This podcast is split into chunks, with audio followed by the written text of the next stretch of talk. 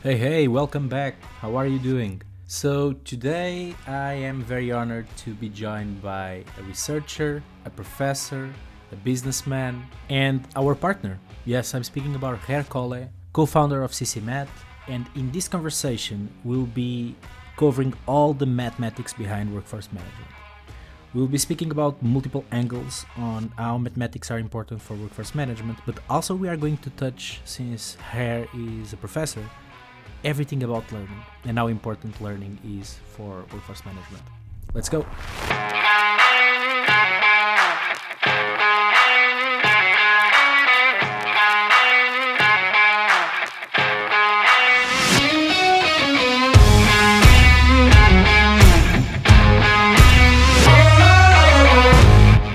Ger, welcome to our show. Welcome to our podcast. Thank you. Uh, so, how are you doing, first of all? I'm doing fine. Just back from uh, holidays. Um, working again this week, both at university and here today at CCMath. So, and it's uh, also nice to be back. Okay, so let me start with one of the hardest questions that we normally ask in the beginning, um, which is we had loads of definitions about what workforce management is, but I would love to have your take on, in one phrase, how would you describe what what does it mean to you? Well, in the first place, what, what we call workforce management, I think I would call it workforce planning because uh, management entails more than what we do, but it's about matching demand and supply. It's about matching number of calls or other contacts coming in and having the right number of the right people at the right time right, to, to answer calls within service level without overstaffing, without spending too much. I think that that would be the uh, well the one phrase definition.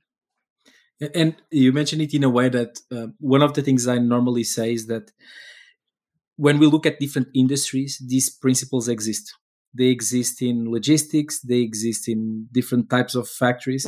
And the principles by concept are the same. Then technicalities are different because we are talking about different types of work but I like the way you summarize it because it's actually makes it fit like to almost any of these uh, different industries. Yes, but there are also differences, and the biggest difference is the well the speed at which things in, in call centers and contact centers happen, even in emergency care.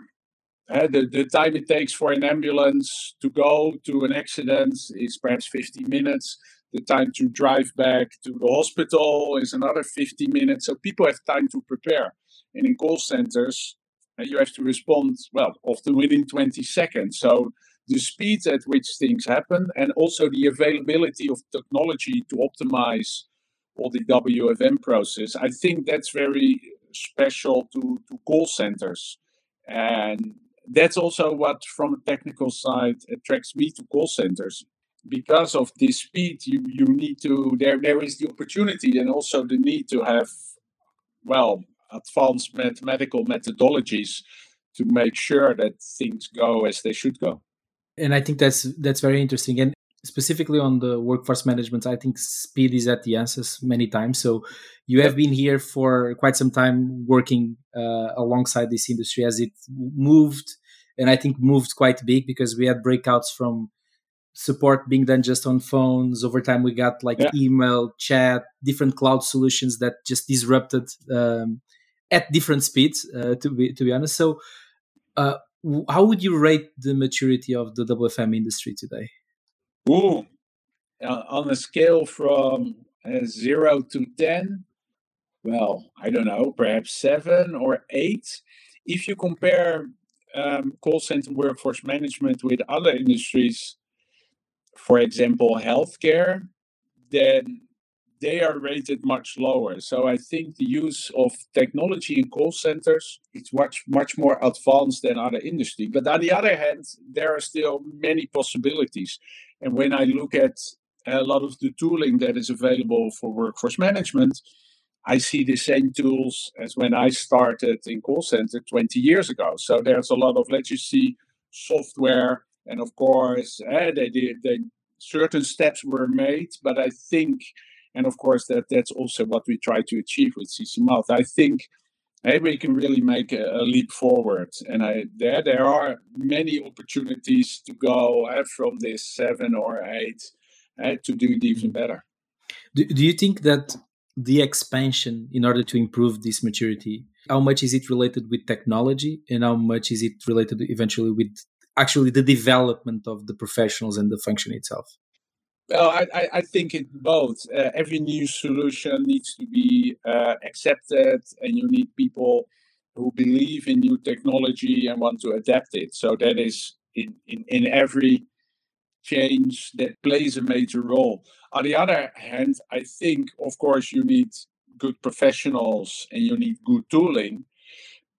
But I don't think that tooling uh, will replace professionals. Uh, it's like they cooperate. It, it's a tool that makes uh, the skill set of the professional stronger. But I, I do think to a large extent, a lot of the knowledge that is still required and a lot of the work that is done in Excel by by planners can be replaced by smart tooling. And that means that the planners can focus on other things. I mean, forecaster spending days and days manipulating Excel sheets should actually talk to people and try to uh, talk to the marketing and, and make sure he or she has all the information about campaigns and then spend way less time on some appropriate forecasting tool.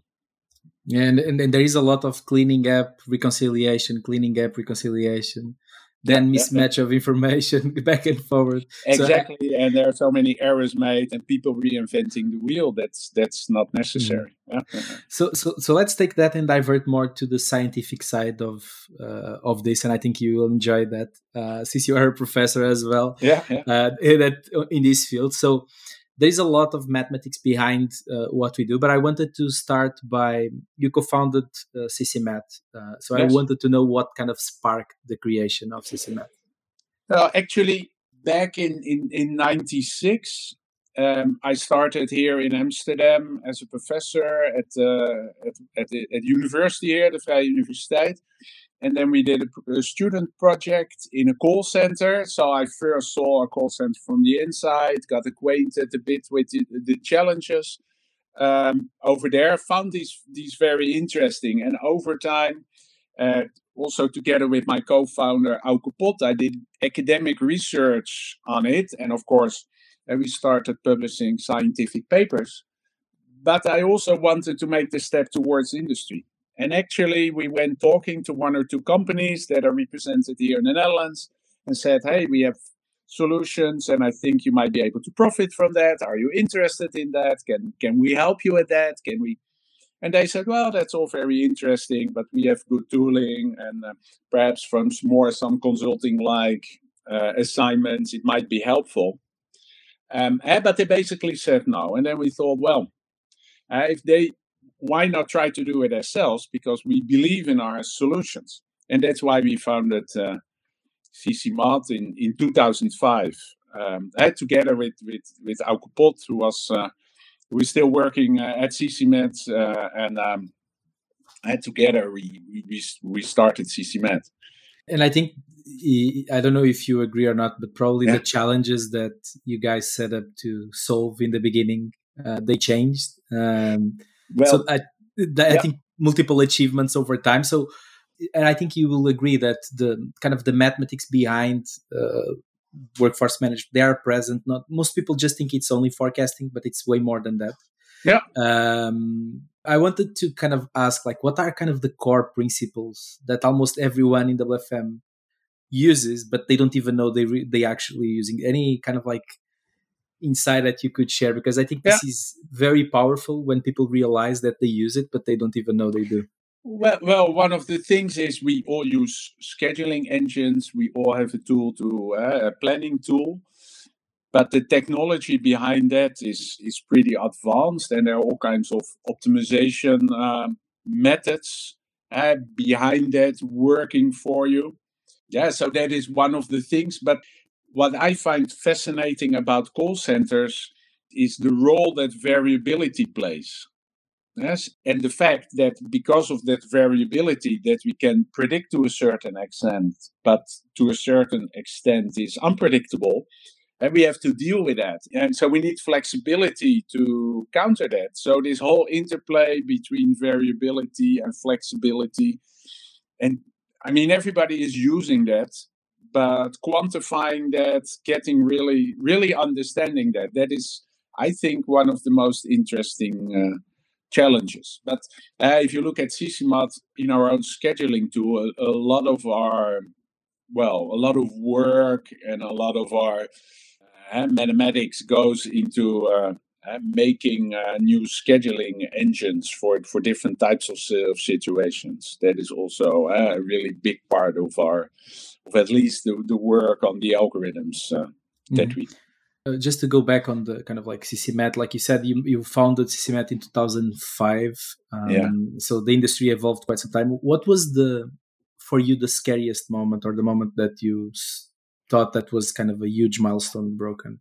I mean, there were never really scary moments that, that, that we ever were at the edge of going bankrupt or something like that. Of course, over time you learn. And, um, uh, we, we, learned in many ways, and also the company changed in many ways. And when uh, you start with a with a certain business plan, and of course you need to have a business plan to start working with, but it has been changing over time. And sometimes you take a decision in five minutes that has huge consequences in huge amounts of work. For example, at some point in the beginning, we only made algorithms, and then we had partners who made the user interface and and uh, and the databases behind it and everything. And all we had was a scheduling algorithm or Erlang algorithm or forecasting algorithm. And then we said we don't want to depend on these partners anymore.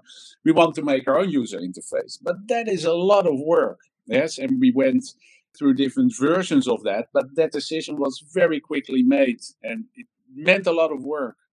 Something else is eh, we have online trainings, and at some point, one of our customers for who we did face to face trainings came to us and said, Yeah, we want you to train all our planners, but they're all around the world, and we don't want them to fly them to Amsterdam once a year for a whole week uh, to have them out of the process and spend a lot of money on that. So, can you make online trainings? And then we said, Yeah, sure. But the amount of work that it takes to make online trainings for all types of training, that's a huge amount of work. Yeah, so we spent yeah. a lot of time uh, and what we now call our WFM Academy. It's, so it's, um, it's the underestimating, not knowing the full yeah, scope. so I mean that's the opportunism of um, mm-hmm. of a starting company. You say yes, let's do it, and I think uh, that's great. We do have an enthusiastic team, and we we still have a bit this this startup well feeling in our company uh, mentality. On the other hand, we're growing. We're we're we're, we're a serious business by by now um, having a large team. So we at the same time we are we, we need to work in a structured way, guaranteeing service level, levels and everything that goes with it. Mm-hmm. And I do think so. In that sense, every phase has its uh, challenges. And mm-hmm. I'm still involved in the mathematics and, and the algorithms, but I also like this. There are no two similar days, and, and the challenges change over time. So, um, mm-hmm. and I, I like that very much and and uh, it, it's clear like we had a few interactions with, with as a partner i think it's it, that yeah. mentality it's it's it's super cool to feel. So back to the academic space. So yeah. as a, as a professor and now a personal opinion so i i struggle a lot throughout my career to find professionals within the wfm space with the right background working either on for like there are some backgrounds that are more commonly seen but normally what we see is people that are super well rounded they have the simple basic concepts about how to use excel they either trust blindly the softwares they use and they don't understand necessarily what's behind it but like they learned how to do it so the knowledge is on the job and i think knowledge is key sometimes for this space to grow so uh, yeah. and because everything is learned on the job i think there is some kind of gap um, here do you think there is enough academic learning programs or courses that exist today for this? Or how big is the gap that needs to be shortened for to increase this skill set? Yeah well there's definitely a gap. Yes when you talk to kids uh, at high school uh, someone to become a doctor, others want to become a lawyer, and a third wants to become uh, an accountant. But nobody says, I want to become a call center planner, and I go to school for that. Yeah? So everybody I talk to in call centers has very different backgrounds. Yes, but I, I do think there are they are very good professionals, eh? and I think for a company like CCMath, it is essential that we have WFM professionals and we have mathematicians. But it's very hard to find people who have both these skills. And what you do see nowadays is slowly there are data scientists working into call into the call center area, and they do have the mathematical and AI background um, uh, to, to to really understand the, the underlying principles although they often lack the understanding of call centers. Eh? You really have to understand call centers. You really need call center understanding and both mathematical understanding. And it's very rare to see them both. Of course, that is one of the reasons why there's room for trainings like we do to uh, to educate people, to train people.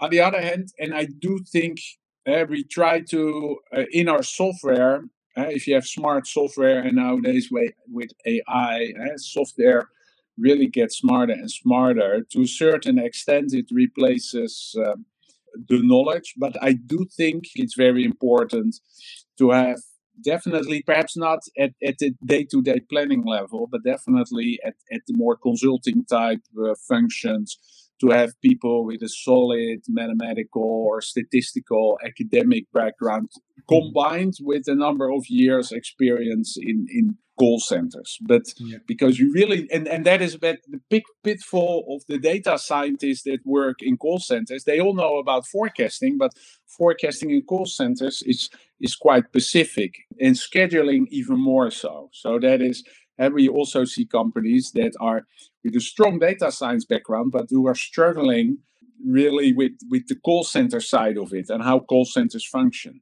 Uh, actually, it's a very interesting point. I agree with you that there is a lot of data scientists coming in into the space more and more, which I think it's, yeah. it's good because creates that opportunity to grow and, and recognize the function, which I think it's great.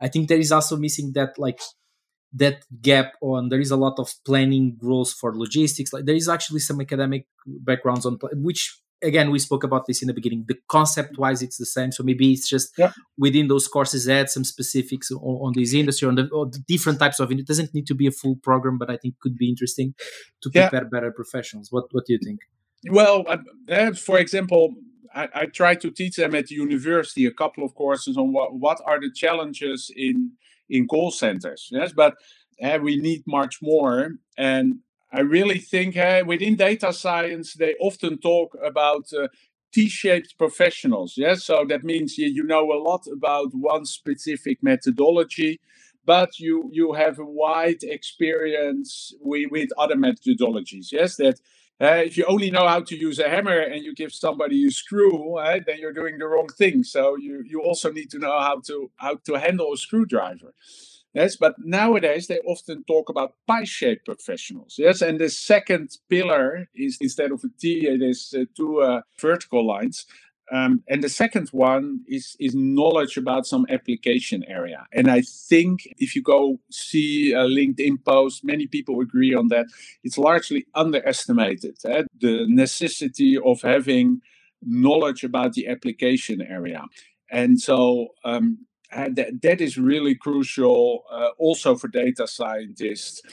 And that is one of the reasons uh, that I think within CCMath, we have a balance between people with a scientific background, developers for making uh, software, but also WFM professionals. I, I, learned a lot from them, really from the interactions mm-hmm. with with uh, with the people here at CCMath.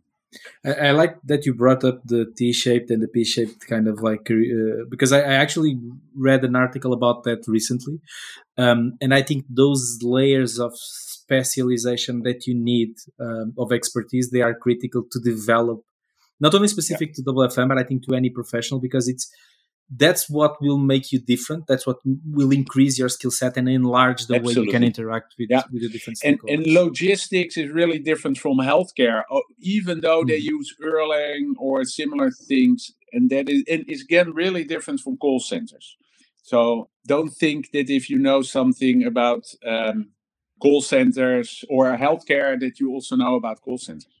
Yeah, that's that's a misconception that I see very commonly, actually. So to elaborate a bit more, so we were speaking about the cycle, and now let's let's jump to focus a bit on on, on forecasting. Uh, sure. Uh, we mentioned before about the math behind it, kind of like some of the how important it is. We even spoke about the, that cycle of aligning, cleaning data, etc., etc. The question to have a closed question is about how critical is a good forecast in the workforce management cycle. I think if your forecast is better, that definitely helps. I mean, if your forecast is wrong, you always need to adapt in your schedule and you always need real-time management to adapt for the errors in your forecast yeah so a better forecast always saves money and always saves a lot of work mm-hmm. to uh, rework during the day however there is a limit to the precision you can achieve with your forecast so there is always uh, if you want to achieve a stable service level there is always um, the need for uh, for real time uh, management, and of course, a lot of other things happen than just errors in your forecast. And there are always unforeseen things, people things that you cannot predict. There are always people ill. There systems going down, etc., etc. So and there's a limit to the uh, to the precision of, uh, of of your forecast. Yeah, one of the things I see, I don't know if this is common uh, to you as well, is that I had different conversations with some of them with decision makers that they struggle to what's the most critical piece is like do i invest in a very good software uh, forecasting either team software that gives me as much as accurate possible tailored to my actual use case or do I keep it to a level that is I'm comfortable with, but then I invest in the next step, which is translating that into value to the organization and planning scenarios and more strategic planning. Um, and I think this is a very hard one to pull because there are always benefits and uh, pros and cons on both sides.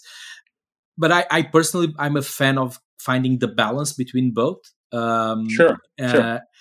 I think the struggle is, I'm not sure if you agree, is that it's not very common uh, because normally everyone picks one side and goes all in in one, and then they try to go all in on the other, so they keep running uh, yeah. against the, the mouse. Um, what what kind of advices would you give from someone that probably has on that consulting role seen loads of different setups? What what are the yeah. common mistakes and advices you? Well, let, let, let me start by saying that it's really a hard uh, uh, a hard question. And of course, a chain is strong as its weakest uh, chain. So, what I do think, uh, we talk to a lot of organizations who talk about improving their forecast, and I think mm-hmm. it's not just about the accuracy; it is also about reliability, not making errors, these type of things. Something else is that I hardly hear people talking about the accuracy of scheduling software. And a tool is often used as Erlang C, also in many uh, scheduling tools. Simply, eh, it, it consistently it, it, gives you the wrong solution. Yes, and mm-hmm. so thinking about it, starting to evaluate it, and when you choose a scheduling tool, not saying does it support just ticking all the tick boxes, but also looking at the quality of it and just comparing some tooling and see which one fits your needs best and it mm-hmm. really gives you the best service level, that is hardly done. Yes, and it's huge investment. Uh, people often do that for multiple years. So spending a bit more time and, and thinking about the quality of the tooling is something um, that is worth investing in. Mm-hmm. And it's it's it also has to do with the maturity of of, of your planning process. Eh? It, it's about it's also about asking the right questions.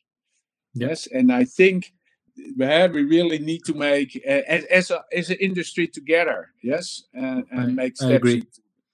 and I think and I think one thing I see a lot is that people investing a lot on trying to forecast the demand. They really really involved, but but then I don't know. I don't know for whatever reason. There is always a level of assumptions that people take for granted. So, for instance, there are, oh, I'm going to forecast demand, but then every single other assumption is an average that I saw somewhere on the report, and, and yep. they forget that actually there are models that can help you even predict what's the best, like based on either um, different curves about intraday patterns or even speci- especially like you can forecast not only your demand but you can forecast almost as every single variable and, and have models for every single variable and i think that's one of the common mistakes i see is that people use it for one thing and then everything else is assumptions on top and yeah. then they complain the forecast which is the most advanced thing they have so that's that's one of the ones i see a lot um, and and that touches on something we spoke even before we start speaking which is there's a lot of focus on the forecast accuracy. Yeah. Uh, uh, oh, we did a good forecast on the demand side, but then all the other piece about scheduling and for accuracy of the schedule, accuracy of the plan, that's where those assumptions have uh, a saying because people are probably not paying the same level of respect and attention as they did on the, on the forecast. What's what's your take on this one? No, I, I agree on that, and it's actually something we do uh, scientific work on. So at the university, so what what we try to do is we try to qu- quantify the impact of the the variability of the uh, the a- agent heterogeneity. Of course, every day you have a different agent pool so that means that your handling times will be different from day to day, especially when you have a, a, new group, a fresh training class entering the call center. These type of things have, of course, consequence on your handling time. So, and it's interesting to know. So, what are the consequences on the quality of your uh, of your schedule? Yes, and these type of things, uh, we are looking into that, and then trying to quantify. Okay, if we dive deeper into the uh, the composition of the agent pool and we use that to predict the handling times and we use that to do the uh, the right staffing levels, does that really um, increase the accuracy of the of the service level estimations and with that the quality of the of the schedule? So these are some of the things we uh, we dive into and mm-hmm. we want to uh, get more clarity about and and I think that's super important on the development of of of, of the professionals and yeah. the function uh, as well. But, but you started to touch on this so uh, more on the academic level, um, and I know you you have been teaching and developing people uh, yeah. as a professor for over twenty five years from my research. I hope I'm not wrong. no, uh, right.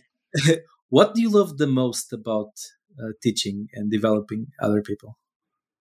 Well, it, it's always nice, and the same holds for call centers to work with. Uh, uh, of course, by now I'm a bit older, but to work with young people and to work together to achieve a com- common goal. So it's nice to work as a team, both at the university where you have a research group around you and, and young people to, trying to get their masters or their PhD, uh, smart, motivated people.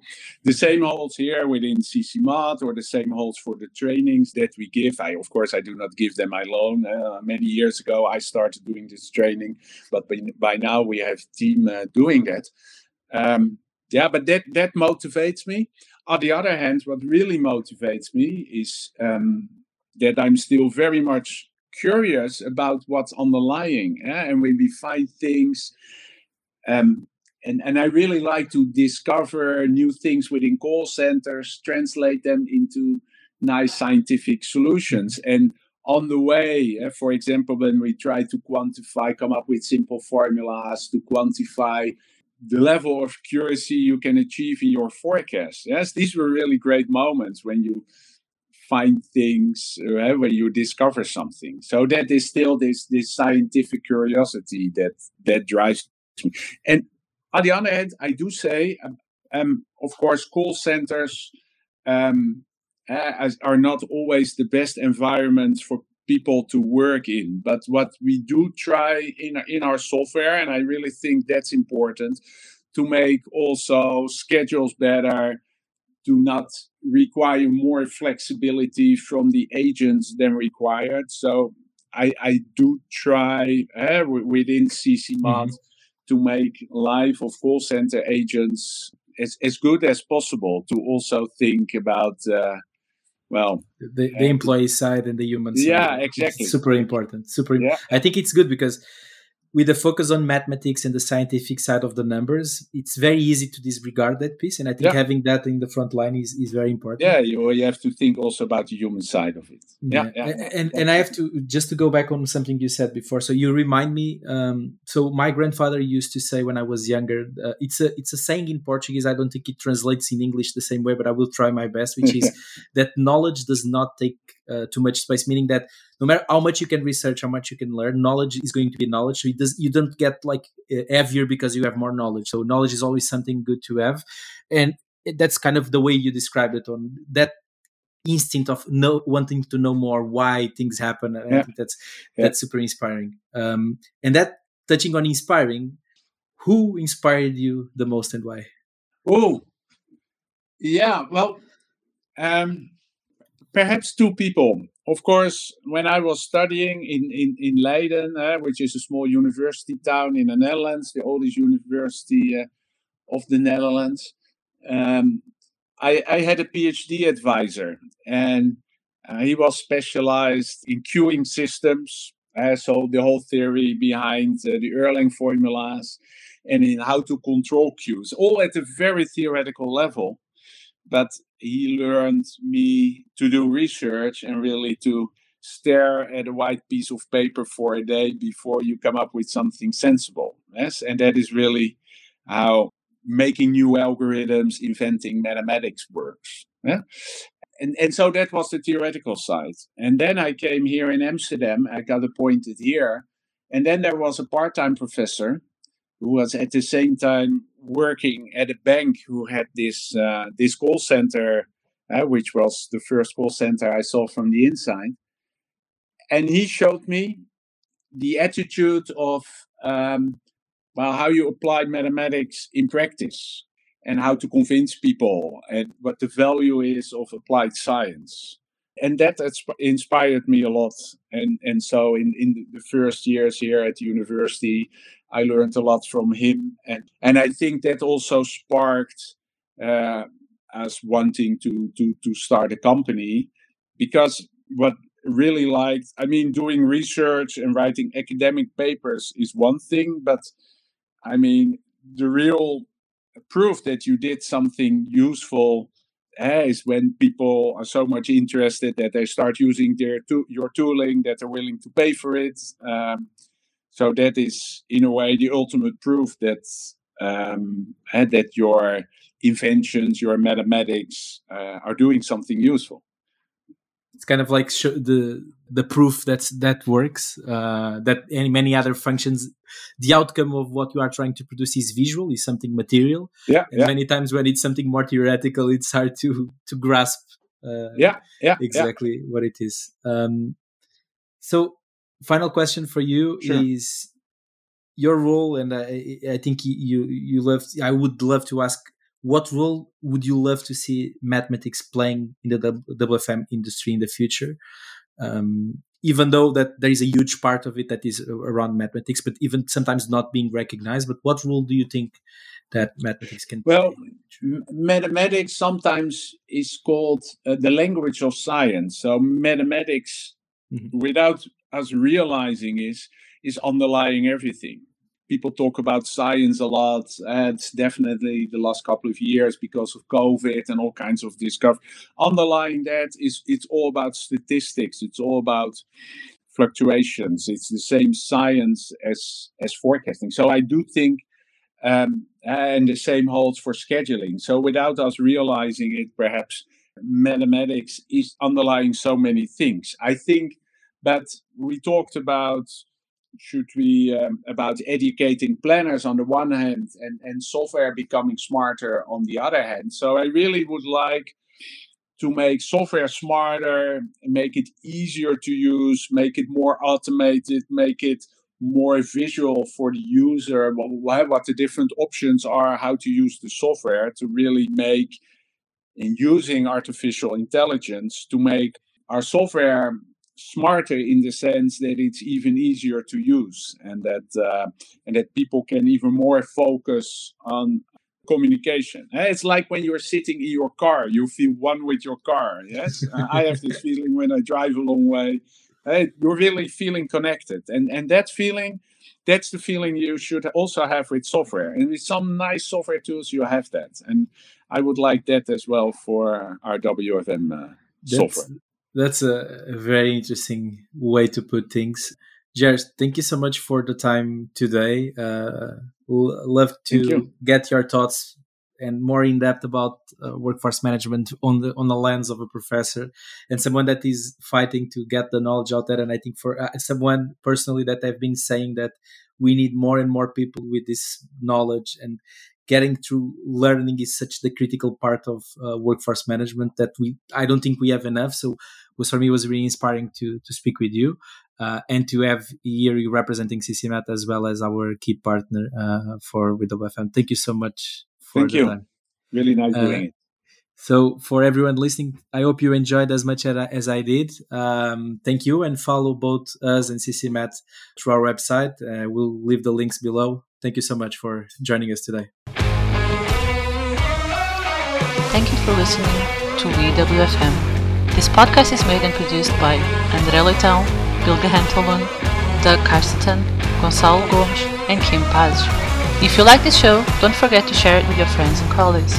Visit our website, wewfm.com, to find more exclusive interviews and WFM content. See you next time. All rights reserved.